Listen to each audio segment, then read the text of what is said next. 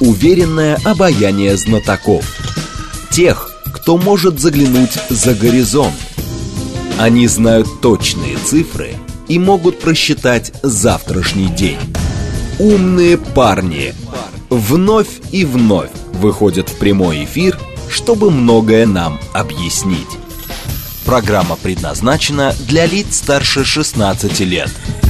15 часов 6 минут в столице. Радиостанция «Говорит Москва», 94,8. Микрофон Евгения Волгина. Всем а, здравствуйте. Программа «Умные парни». С нами Александр Камкин, старший научный сотрудник Национального исследовательского института мировой экономики и международных отношений имени Примакова. Здравствуйте, Александр. Добрый день.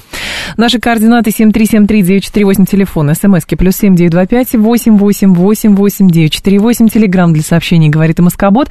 Смотреть нас можно в YouTube-канале «Говорит Москва». Стрим там продолжается телеграм-канал «Радио говорит МСК» латиницей в одно слово, и наша официальная группа ВКонтакте, пожалуйста, все для вас. А, давайте начнем, наверное, с того, что накануне вечером Бундестаг а, признал Голодомор 32-33 годов геноцидом украинского народа. В Бундестаге сочли, что массовая смерть от голода была вызвана не неурожаем, а политическим руководством Советского Союза, признали Голодомор геноцидом. Россия считает это антиисторическим подходом, противоречащим здравому смыслу. Но здесь можно сколько угодно трудно иронизировать по поводу того, что Германия, значит, э, которая когда-то признала вину сама в нескольких геноцидах, э, обвиняет теперь, э, значит, советское руководство в геноциде украинского народа через Голодомор. Но в целом, почему историческое событие, там, практически столетней давности до сих пор остаются в повестке и становятся неким драйвером для продвижения своей политической линии. Вот, вот что это такое?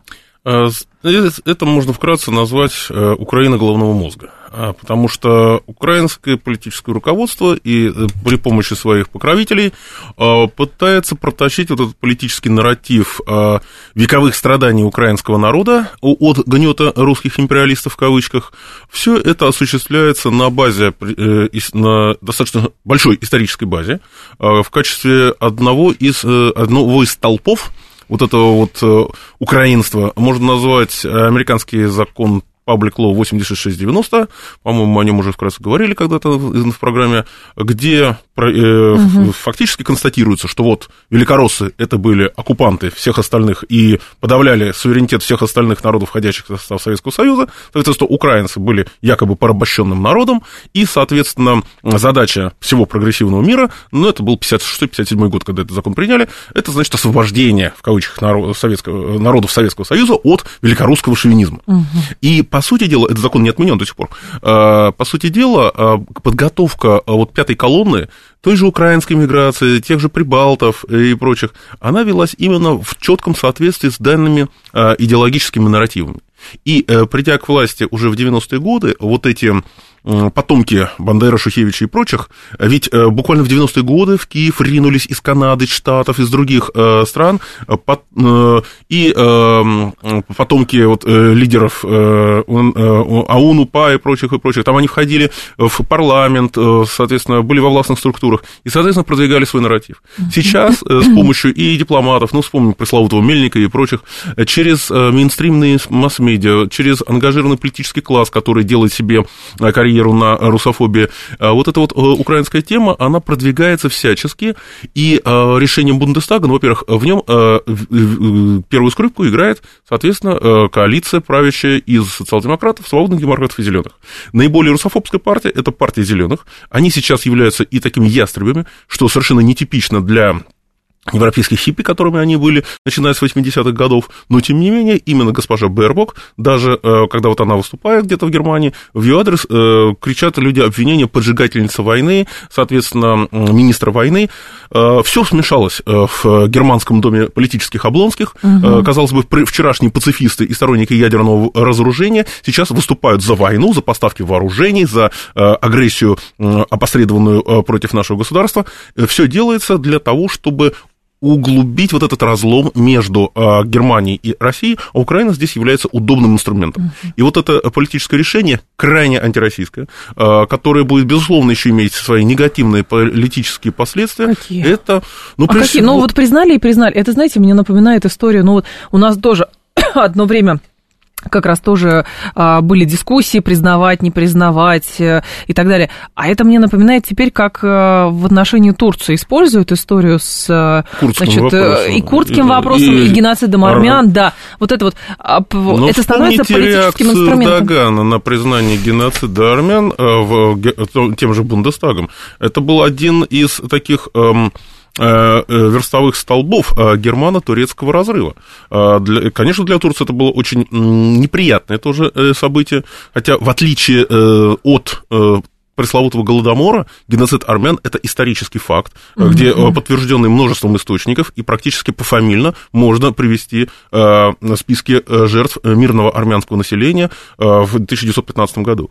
Что касается Голодомора, во-первых, это антиисторично, потому что действительно... А что такое антиисторично, кстати? Не да. соответствует исторической истине, исторической действительности, потому что действительно голод 32-33 годов был в Советском Союзе, но был он вызван и рядом объективных причин, и прежде всего это не было ограничено ограничена территорией современной Украинской Социалистической Республики. Были проблемы и на Кубани, и в Нечерноземье, и в Поволжье, то есть это реальные события, но это был, от этого страдало все население Советского Союза. И Российская Социалистическая Федеративная Республика, и Казахстан, и э, Северный Кавказ, и Украина, безусловно. Но вычленять Украину, делать ее, условно говоря, особой мученицей угу. от так называемого советского империализма в кавычках, это, конечно, совершенно противоречит реальным историческим событиям и направлено в целом на разжигание антироссийской истерии. Но хорошо, вот признали. А дальше это же укладывается в общую логику чего? Общую логику того, что и Россия как правоприемница, значит, Советского Союза должна сейчас будет за это а, каяться, или это просто общее политический вот этот вот тренд на демонизацию Российской Федерации, поэтому надо вспомнить, в принципе, все, что было, и э, в целом это единый, это в повестку. В целом это единый тренд. Э, действительно, вы правильно очень точно дали определение демонизация России, как в 90-е годы имела место демонизация Сербии э, во время конфликта на Балканах, и как сейчас осуществляется демонизация того же Ирана, других стран. Угу. Соответственно, здесь все укладывается в одну канву. Это и попытки в Европарламенте объявить Россию страну-спонсором э, терроризма. Это и инициатива во Франции соз, э, создать некий такой трибунал над э, российскими генералами. А непонятно там, кстати, над кем? То ли над генералами, то ли над э, тем, чтобы экспроприировать золотовалютные резервы. Это Тоже другой трек это. уже, соответственно, здесь. Понимаете, ну все укладывается вот в один э, вектор. Э, отмена России, э, антироссийское давление, соответственно, и по э, экономическим аспектам э, попытка э, присвоить золотовалютные резервы российские, соответственно. Другой вопрос, почему мы так долго доверяли Западу, начиная там хотя бы с 2014 года, когда уже началась санкционная война, но это уже вопрос такой скорее риторический. Угу. Соответственно, попытка эти резервы передать Украине для значит, дальнейшей ее накачки военной составляющей. И сейчас объявление, значит, признание Голодомора, создание вот этого пресловутого этого трибунала. Э, что будет дальше?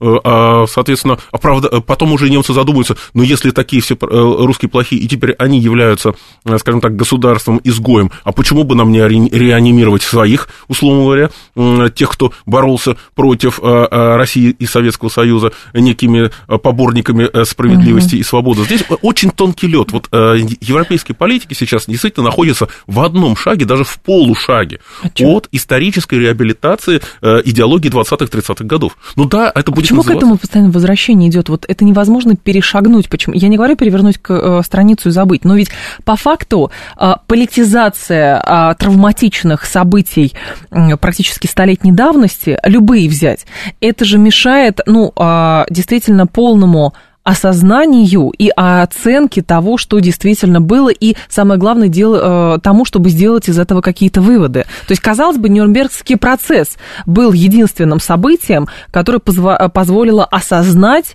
а, то, что а, происходило, и там, соответственно, вот этот суд устроить. А теперь получается там, а, здесь Голдомор вспоминает, тут еще что-то делают и так далее. Это же не ведет к тому, чтобы оценить сам факт произошедшего и сделать так, чтобы, ну, условно, да, там, подобного подобного не повторилось и так далее и тому подобное. А как раз это ведет к некому дальнейшему расчеловечиванию политических трендов и кон- конечной какой-то реабилитации того, что делали три поколения назад, но за это продолжают каяться современники. Почему так?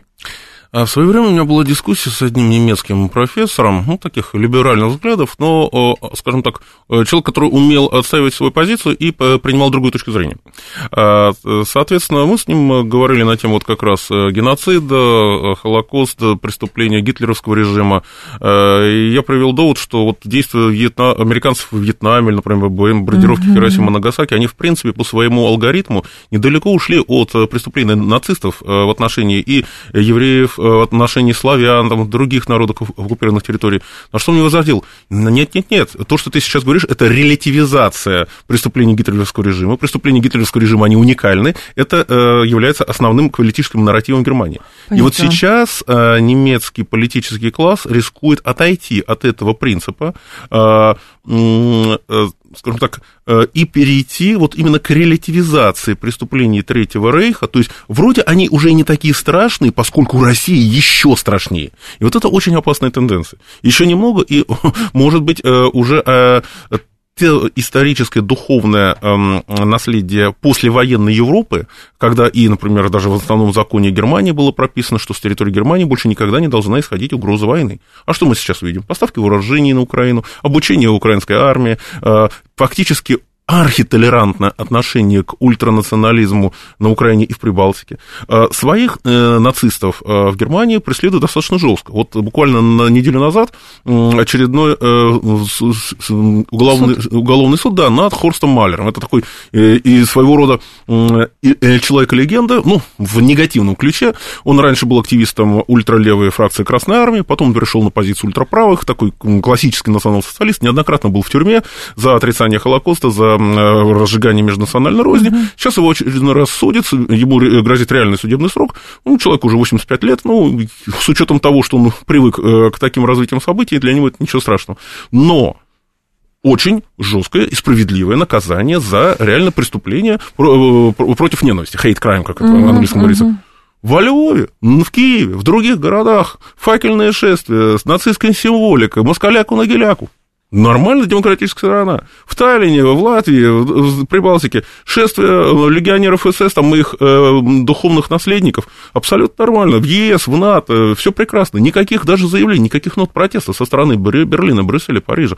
Ну вот э, абсолютнейшие... Это про толерантность или про что это? Э, про двойные стандарты. Э, соответственно, это, скажем так, полезные э, негодяи, а вот, э, вот этих негодяев, да, как говорится, чтобы сохранить э, картину э, э толерантной, демократической, свободного демократического устройства, соответственно, а, получается здесь, ну, извините, у нацизма нет национальности. Это ну, преступление, да. осужденное Нюрнбергским трибуналом. Но получается, что этих, ладно, своих они сажают по тюрьмам, что, в принципе, наверное, логично и справедливо, но нацистов, которые полезны для э, реализации тех или иных геополитических интересов, вполне себе э, даже поощряют. Но это, по, по сути ну... дела, то же самое, как и разделение на хороших и плохих террористов, mm-hmm. которое критиковала Россия еще со времен афганской и иракских эм, компаний американских, что вот этим террористам вы помогаете, потому что они пытаются свергнуть там Башара Асада в Сирии, Каддафи да. в Ливии, а вот это вот, с вашей точки зрения, плохие террористы.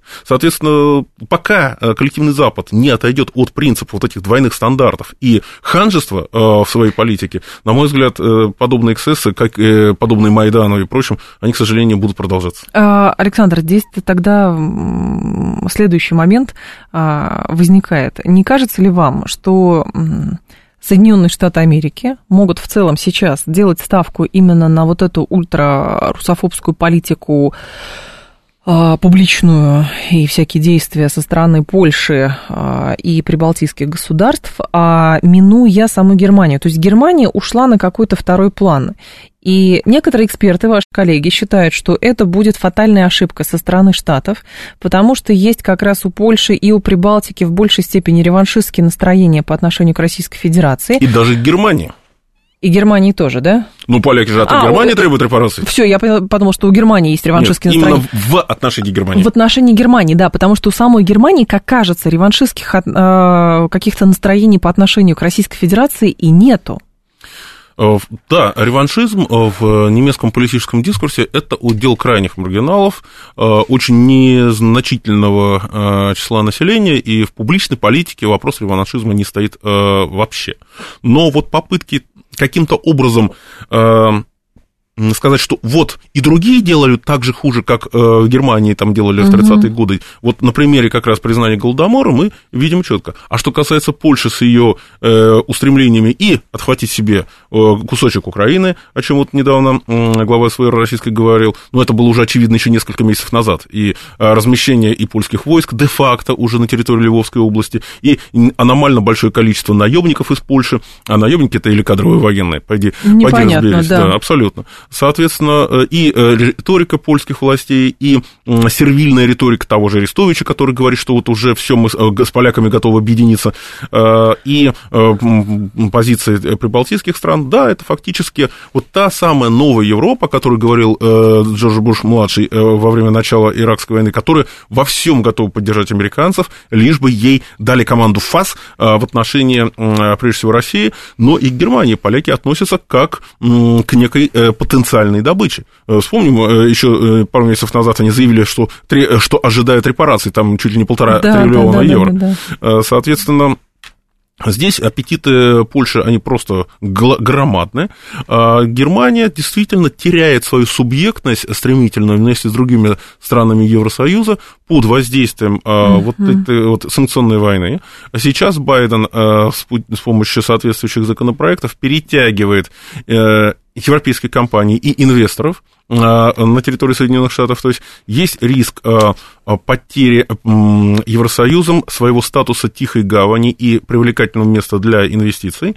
Идет фактически вот под этой зеленой повесткой деиндустриализации европейской экономики, и, по сути дела, Евросоюз э, прекращ... Э, рискует э, прекратить свое существование как действительно такого экономического оплота, благосостояния и такой патерналистской экономики, которому он являлся несколько десятилетий, и постепенно деградировать в экономическом, угу. политическом плане и действительно терять свою субъектность. Но про это тогда опасения Макрона и даже было, по-моему, заявление Шольца, что что есть некий раскол Запада из-за а, Соединенных Штатов Америки, из-за их политики. Макрон заявлял, что, оказывается, деиндустриализация происходит, и надо нам с этим что-то делать. Проснулся. А Шольц, Ши, Шольц тоже, ну, в подобного рода тоже в манере выступил, говоря, что, товарищи, а вот газ, а промышленность, ну, просто немецкая промышленность начинает плавно через океан пересекать, вот, уходить. И, а что-то после этого поменяется? Ну, то, скажем так, то, о чем говорили в Российской Федерации еще, еще до взрывов северных потоков, потому что это было очевидно. В общем-то, про это начинают говорить аккуратненько в Германии. А, в надежде на что? А, но тот же Шольц продолжает, как мантру повторять, что Германия будет полностью отказываться от сотрудничества с Россией, что Россия это ненадежный поставщик энергоносителей и прочее, прочее. Соответственно, с одной стороны, да, он сетует, что Германия оказалась крайней uh-huh. вот в этой большой геополитической игре по окружению и сдерживанию России, где Украина является основным инструментом, одним из фронтов противостояния. А, но, с другой стороны, он э, явный политик-глобалист и трансатлантической ориентации политической, и э, он не может выйти из этого вот ментального американского сектора. А помним, когда, вспомните, э, в советские годы разделенная Германия, и Берлин был э, поделен на четыре сектора, соответственно, советский, американский, французский, английский. Так вот, в ментальном таком метафорическом смысле американский сектор – это зона американского влияния, политического, культурного, экономического. И большин, большая часть политического класса Европы, тот же Макрон, тот же Шольц, соответственно, британцы, они находятся вот в этом ментальном американском секторе, выйти из него не могут. Отдельные страны, типа Венгрия, например, да, они делают какие-то э, скромные попытки, или та же Сербия, но все равно э, давление э, политическое и экономическое на них просто колоссальное. Но пока Европа не выйдет из этого американского сектора, субъектом обратно она политическим и экономическим не станет. А как оттуда можно выйти? Я понимаю, что у нас тоже уповают, вот, там демократия больше, они должны взять свои жилеты, не знаю, схватить вилы и пойти, значит, предъявлять претензии, потому что у них демократии больше, вот, и так далее. Но мне кажется, это все равно разговоры в, пол, в пользу бедных, потому что, а, с, наверное, с 50-х годов начиная, а, настолько плотно работала вот эта машина по производству европейского менеджмента, которая ориентирован да. на, значит, Запад, что там мышь никакая не проскочит. Вот это такое тоннельное мышление абсолютно, потому что абсолютно никуда... Согласен. Либо шантаж, угроза, манипуляции, либо просто с либо чисто подкуп, идеологически... Либо промывка мозгов. Промывка мозгов, все что угодно. Но в целом надеяться на это невозможно, мне кажется. Ну, есть надежда, что когда уже совсем замерзнут, тогда э, начнут мысли Ну, слушайте, хладные трупы там не будут лежать на улицах, это безусловно, очевидно совершенно. Безусловно. Но, тем не менее, мы видим, э, во-первых, эрозию политических элит европейских, э, в чем это проявляется? Э, проявляется это в, все, во все большем количестве партий однодневок. Потеря популярности старых народных партий. Посмотрите кошмар политических коалиций в Италии. Там постоянно... А, там отставки постоянные, да, какие-то происходят. Ну, для Италии это, в принципе, свойственно, но даже Германия. Вот брать золотые годы существования ФРГ, это там 70-е, 80-е, 90-е за счет поглощения ГДР, это две народных партии, ХДС, Коля, Меркель и социал-демократы, и и они либо поочередно сменяют друг другу руля, либо образуют большую коалицию. Да. Сейчас э, и та, и другая партия стремительно теряют э, популярность, растет э, популярность партий второго эшелона, будет альтернатива для Германии, партия левая, те же зеленые, которые, в принципе, уже в шаге от того, чтобы стать третьей народной партией, хотя повестка у них совершенно бешеная и неадекватная в плане, скажем так, восприятия нормального, адекватного человека. Но, тем не менее, люди зачастую уже теряют понимание э, и теряется политическая идентичность старых э, акторов политической жизни Европы. Соответственно, где граница между социал-демократами и христианскими демократами в Германии уже становится все менее понятно. То же самое во Франции. Феномен Макрона. Человек, фактически взлетевший из ниоткуда. Ставленник фактически финансовой аристократии, но за счет личной харизмы, за счет правильной пиар-компании он стал действительно достаточно популярным. Так. И но, тем не менее, Чуйка, чуйка у него может сработать какая-то. Возможно, да. Но, с другой стороны, мне кажется, он на коротком поводке у глобалистов, поэтому никуда он не рыпнется. Поэтому, ну, мы видим, что практически во всей Европе э, вот эти партии, ну, условно, суверенитистов, которые выступают и с критикой э, вот этого вот американского сектора в том числе, они, э, э, их влияние растет. Ну, опять же, Венгрия, Виктор Орбан, это один из немногих европейских политиков, который может смело говорить, что нет, мы вот эти санкции не поддержим, вот здесь мы не согласны, здесь хорошо, ну, как говорится, ладно, вступление Финляндии, Швеции в НАТО мы поддержим, мы против этого ничего против не имеем, а вот, извините, потолок цен на нефть российскую или там полный отказ от российского газа, ни в коем случае мы этом, в этом не участвуем. Угу. Вот э, если это будет не только Венгрия, а, например, там стран 10 э, европейских, вот тогда уже можно будет говорить об этом вот самом пресловутом выходе из американского сектора. Но это же будет чревато, то есть э, это, возможно, э, произойдет только когда какой-то кардинальный слом да. а, э, случится или что? Выздоровление, выздоровление организма ведет сначала, идет, через сначала усугубление через состояния. усугубление состояния. Да. Вот пока вот температура там, до плюс 40 не поднимется, человек не выздоровеет. Ну хорошо, а просто история показывает, что, и мы тоже с вами неоднократно об этом говорили, что структура европейского общества, ну, в части, например, политического истеблишмента, не говорю про всех людей, оно носит еще какую-то такую, знаете, очень ультраидеологическую составляющую. Там есть такое что-то сродни даже секты. Мы верим во что бы то ни стало, ну, потому что объективные факторы показывают, ну, ну, невозможно так вот прям вот совсем тоннельное зрение включать и быть настолько категоричным. Однако жизнь показывает, что и так можно. Действительно, политическое сектанство у европейцев развито, и многие обыватели до сих пор верят тому, что пишут мейнстримные СМИ, хотя сейчас, в том числе за счет развития и информационных технологий, uh-huh. ситуация меняется. Все большее количество обывателей европейских обращает внимание на, мы, на альтернативные СМИ, которые раскрывают э, реальное положение вещей и на Украине, и в отношениях э, России и Евросоюза. Угу. Народ массово притекает в Телеграм-канал, где больше свободы и меньше цензуры, чем на Фейсбуке и в Ютубе. Поэтому в целом ситуация меняется. И повторения вот такого тоннельного мышления, мне кажется, уже не будет. А, новости продолжим. Уверенное обаяние знатоков. Тех, кто может заглянуть за горизонт. Они знают точные цифры и могут просчитать завтрашний день. Умные парни. 15.36, столица, программа «Умные парни». У микрофона Евгения Волгина. Мы продолжаем. Александр Камкин с нами, старший научный сотрудник исследовательского института мировой экономики и международных отношений имени Примакова. Стрим в Ютубе тоже продолжается. Канал «Говорит Москва». Интересно еще в контексте европейской политики поговорить как раз о, о том, что с одной стороны, европейцы, ну, как-то так сложилось, может быть, как раз по итогам Второй мировой войны, что это был такой альянс, который вот долгие годы говорил, что мы живем по правилам определенным, без военных конфликтов, без всего, тут ситуация на Украине, значит, ну, да, это, правда, была Югославия, но это, как это говорится, другое, mm. вот, а вот эта милитаристская сейчас политика европейцев во что бы то ни стало а, продолжает снабжать э, Украину оружием. А, и Столтенберг делал такие заявления сейчас, то есть когда он говорит, с одной стороны, света нет, мы продолжим поставлять туда систему вооружений. Хотя, насколько я понимаю, та же самая Франция, та же самая, ну, в Германии в меньшей степени, Франция в большей говорят, а у нас уже физически не хватает возможности поставлять оружие. Почему Европейский Союз из какого-то объединения, которое позиционировал себя как такую огромную переговорную площадку, где все можно решить за столом переговоров, в итоге превратился вот в огромный вот этот конгломерат милитаристский, а, который готов снабжать а, другое государство оружием в любых масштабах.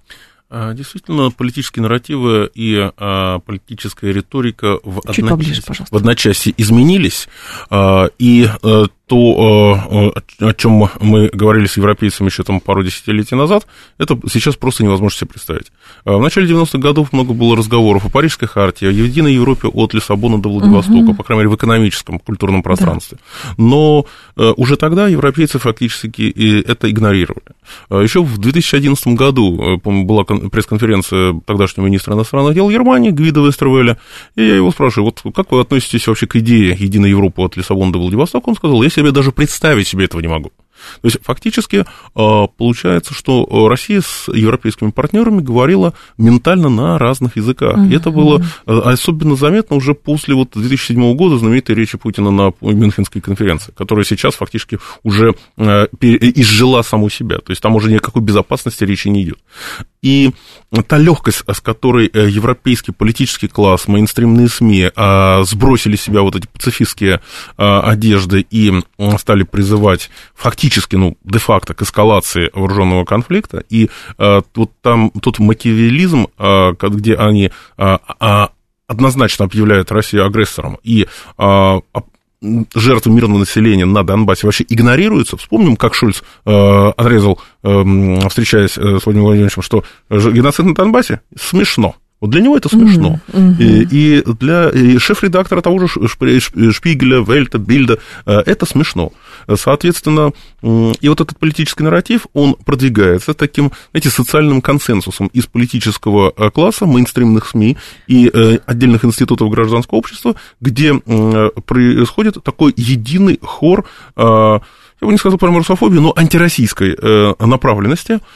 И Здесь идет такая, с одной стороны, эм, подмена понятий, э, с другой стороны, двойные стандарты, о которых я сегодня уже говорил, и э, получается, что вот как будто э, вот ролевая, э, распределение ролей э, в сериале.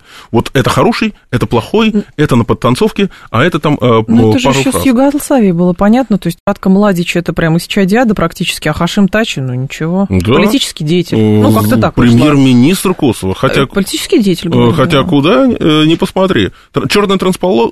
Желтый дом знаменитый, да, да, Хашим да. Тачи, наркотрафик Хашим Тачи, этнические чистки Хашим Тачи, но при этом рукопожатный человек, э, которого принимали и в Вашингтоне, и в Брюсселе, и во многих других uh-huh. европейских столицах. Поэтому, э, в принципе, действительно, а что мы удивляемся двойным стандартам после, например, событий в Ливии, после того, как весь фактически западный мир объединился в попытке свергнуть Башара Асада.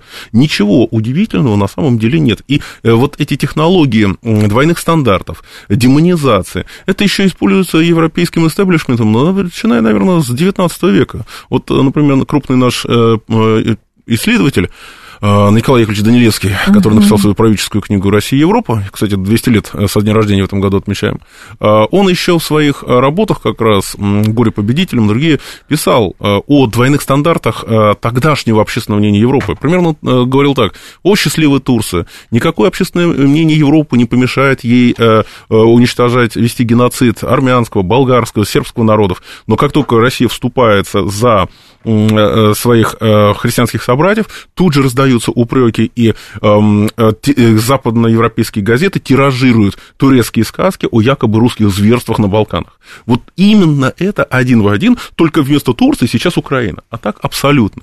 Не замечали практически 10 лет фактически уничтожение мирного населения на Донбассе, но стоило России э, приезжать Киев, э, призвать к ответу, как тут же э, начинаются вот эти все инсценировки в Буче. Ну, по сути, что такое Буча? Это Рачик в 99 году в Коsovo, где mm, тоже, да. соответственно, убитых боевиков э, албанских террористов э, переодели, соответственно, в женское платье и выдали за мирных жителей. Так, э, то, что потом признала Карла Дель Понте, по-моему, да, да? Вы в своей про книге этот господин говорите. генеральный прокурор, угу. и, кстати, эту книгу запретили в странах Евросоюза. Серьезно? А у нас нет? У нас нет. Нормально. Соответственно, ну где свобода слова? Где отсутствие цензуры? Чем так гордится э, э, просвещенная Европа? Так, а вот интересный инцидент с Твиттером, а, что удалили вчера видео, точнее, вырезали из него заявление Урсула главы да, Еврокомиссии по поводу того, что на Украине 100 тысяч, значит, военных погибли, а потом это все вырезали, потому что там пошло, значит, комментарии пошли, но это же тоже очень интересный сюжет, потому что им можно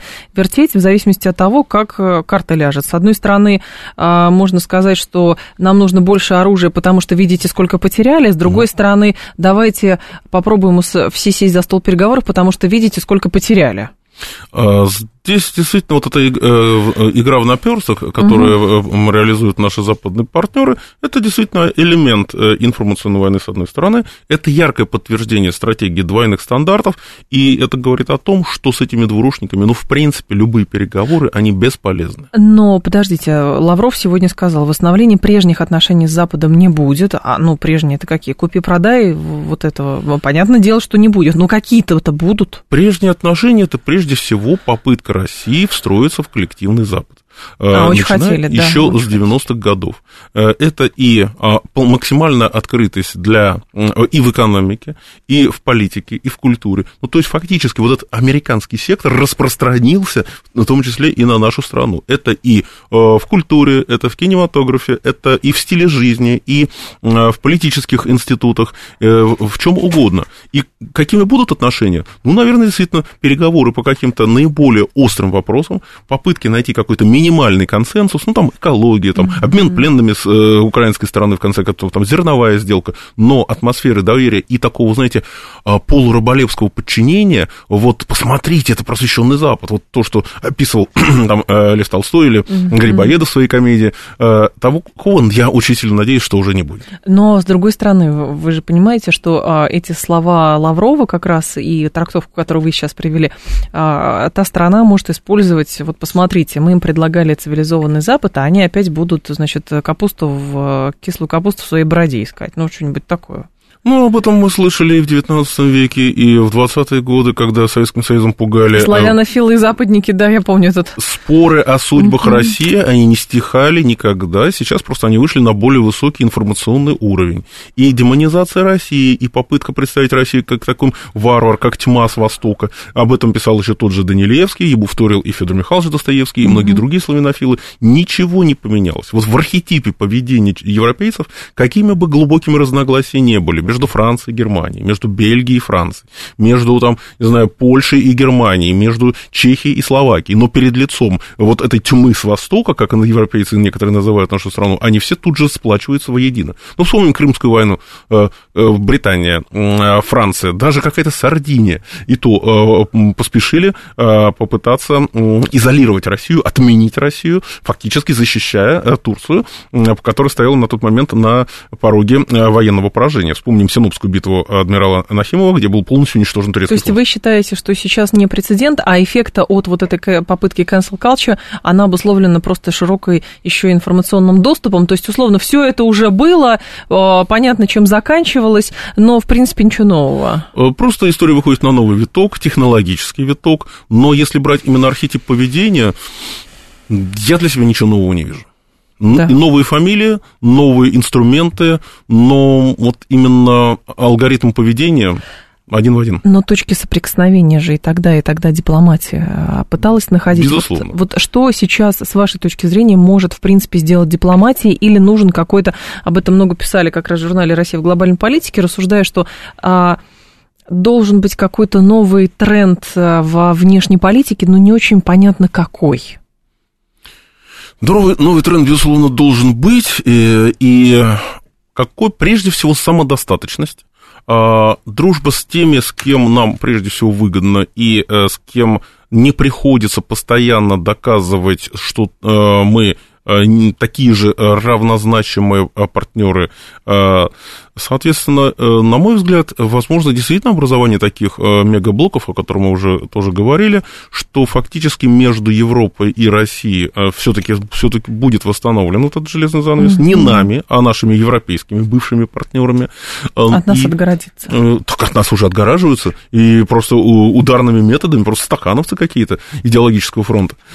И Россия вынуждена будет действительно менять векторы своей и внешней политики, и менять, может быть, и и внутриполитическую парадигму, потому что вот та политика открытости перед Западом, ну, в чем она выражалась? На один, на один инвестированный доллар в российскую экономику из страны вывозилось 4, как минимум. Угу. Соответственно, ну, кому нужна была такая открытость? Очень узкой группе э, бизнес-элиты, которая была действительно заинтересована именно на экспортную составляющую, но э, у них есть уникальная возможность сейчас э, передиверсифицировать свои вложения и э, сконцентрироваться на внутри российской экономической э, модели. Поэтому угу. прецеденты изъятий и яхт, и вилл, и активов не только у принадлежащих государству, но и частным лицам, предпринимателям, они налицо. Поэтому... Мы все равно тьма, тьма с Востока. Для мы, них. мы все равно для них тьма с Востока. Да, тьма богатых людей, но все равно тьма.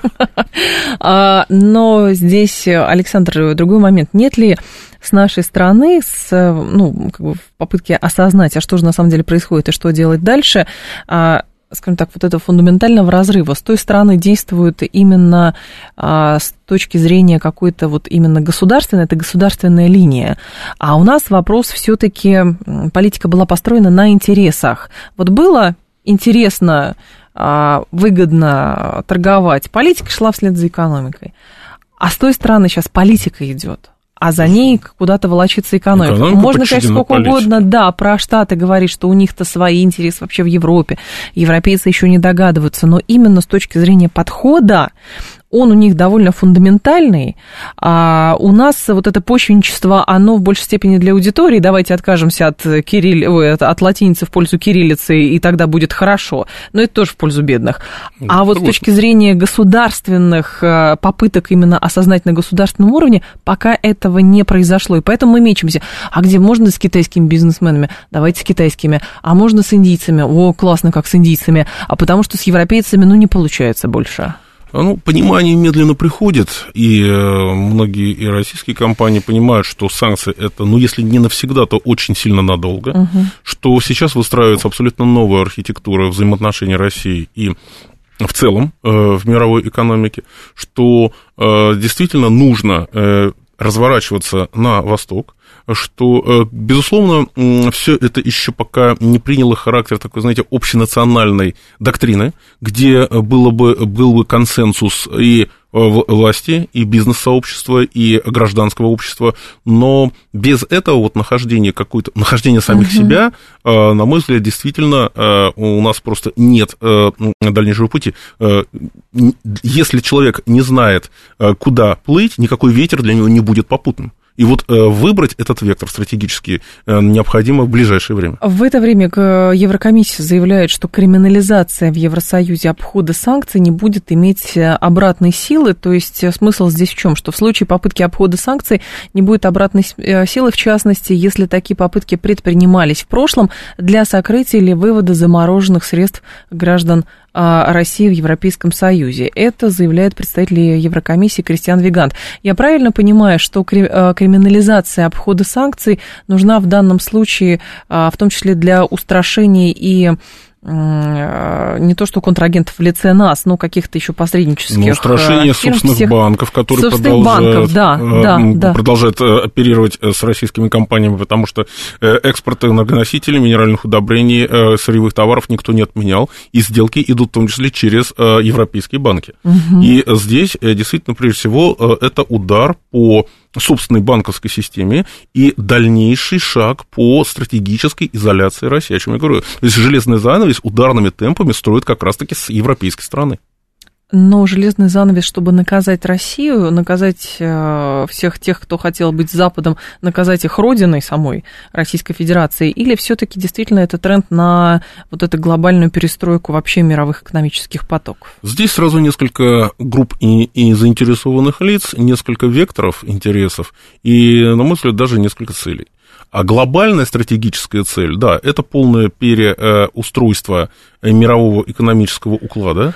А, цели больше тактические, это изоляция России, это э, и продолжение сдерживания, а, а, сделать невозможным вообще экономическое сотрудничество европейских государств и нашей страны, плюс э, попытка своего рода такого, знаете, идеологического и экономического полигона, э, соответственно, а, опробировать новые подходы, как они будут вообще работать, потому что э, то санкционное давление, с которым мы сталкивались, это вообще беспрецедентно в мировой uh-huh. истории, соответственно, но глобально, если смотреть именно как ну, такую макроцель, это, конечно, полное изменение мирового порядка. А, в сторону чего? Непонятно еще.